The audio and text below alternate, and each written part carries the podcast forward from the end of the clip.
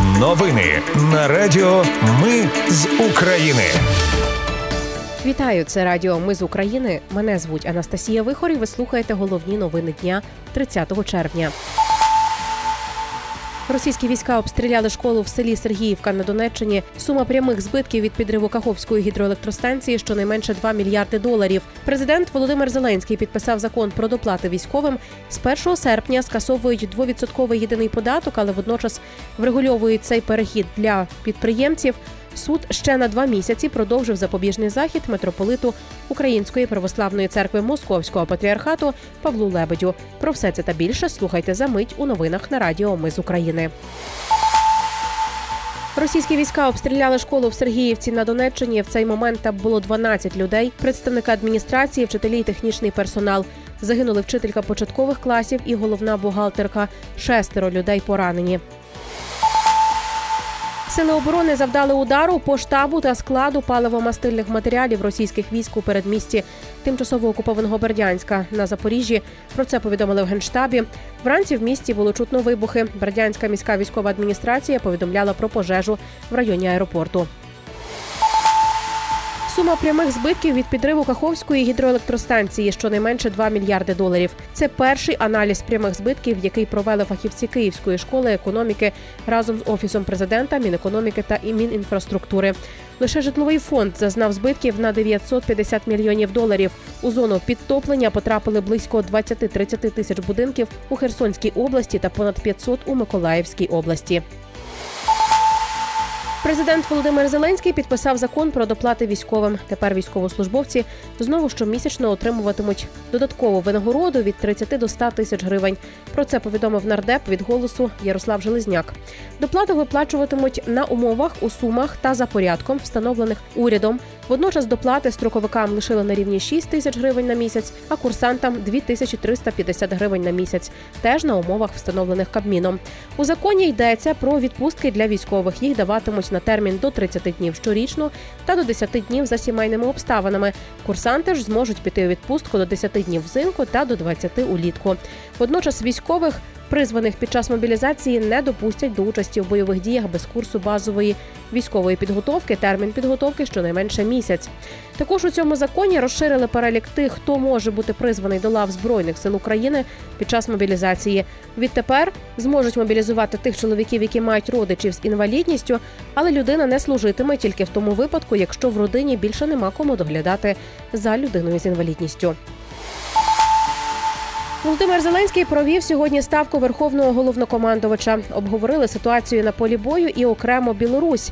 Доповідали керівники головного управління розвідки, служби безпеки України, Держприкордонслужби та служби зовнішньої розвідки. Головнокомандувачу Валерію Залужному та командувачу півночі Сергію Наєву наказали посилити білоруський напрямок. Водночас сам Сергій Наєв сказав, що наразі не спостерігається ніякої загрози з боку Білорусі. Ймовірно, посилення напрямку пов'язано з можливим прибуттям до Білорусі підрозділів Вагнера і їхнього керівника Пригожина. Верховна Рада підтримала податковий законопроєкт. З 1 серпня скасовують двовідсотковий єдиний податок для підприємців, але водночас врегульовує цей підхід. Отож, платник має право подати заяву про відмову від застосування до відсоткового єдиного податку і вказати на яку ж суму оподаткування він хоче перейти.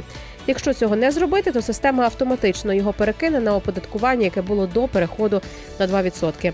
Натомість новостворені суб'єкти господарювання, які з дня державної реєстрації обрали 2% єдиного податку, автоматично вважатимуться платниками третьої групи із ставкою 5%. Також з 1 серпня частково скасують чинний мораторій на проведення перевірок для підакцизних товарів. Це алкоголь, тютюне паливо, а також грального бізнесу і фінансових послуг. Ну а з 1 жовтня повертається відповідальність за невикористання реєстратора розрахункових операцій.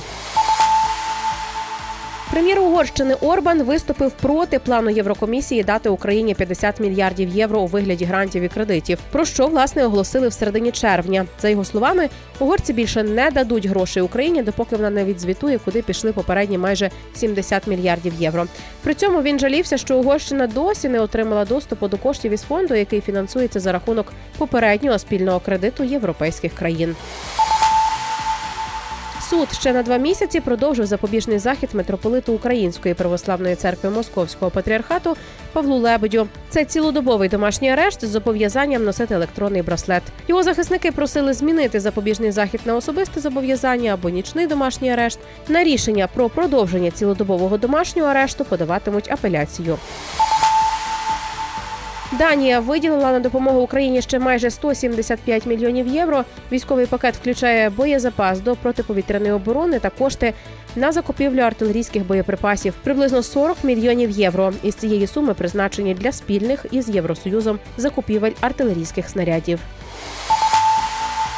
І на завершення тайванські волонтери відправляють в Україну 48 швидких пожежних машин та джипів.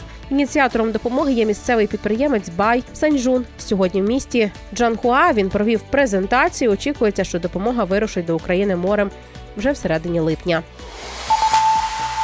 Це були головні новини дня 30 червня на радіо Ми з України. Їх підготувала я, Анастасія Вихор. Наші новини про те, що реально відбувається в Україні, ми не робимо. Новини, зважаючи на чиїсь політичні чи бізнес-інтереси, лише реальні факти. Якщо на вашу думку те, що ми робимо, важливо, підтримайте нас. Заходьте на сайт Ми з України.ком та тисніть кнопку Підтримати. Почуємося.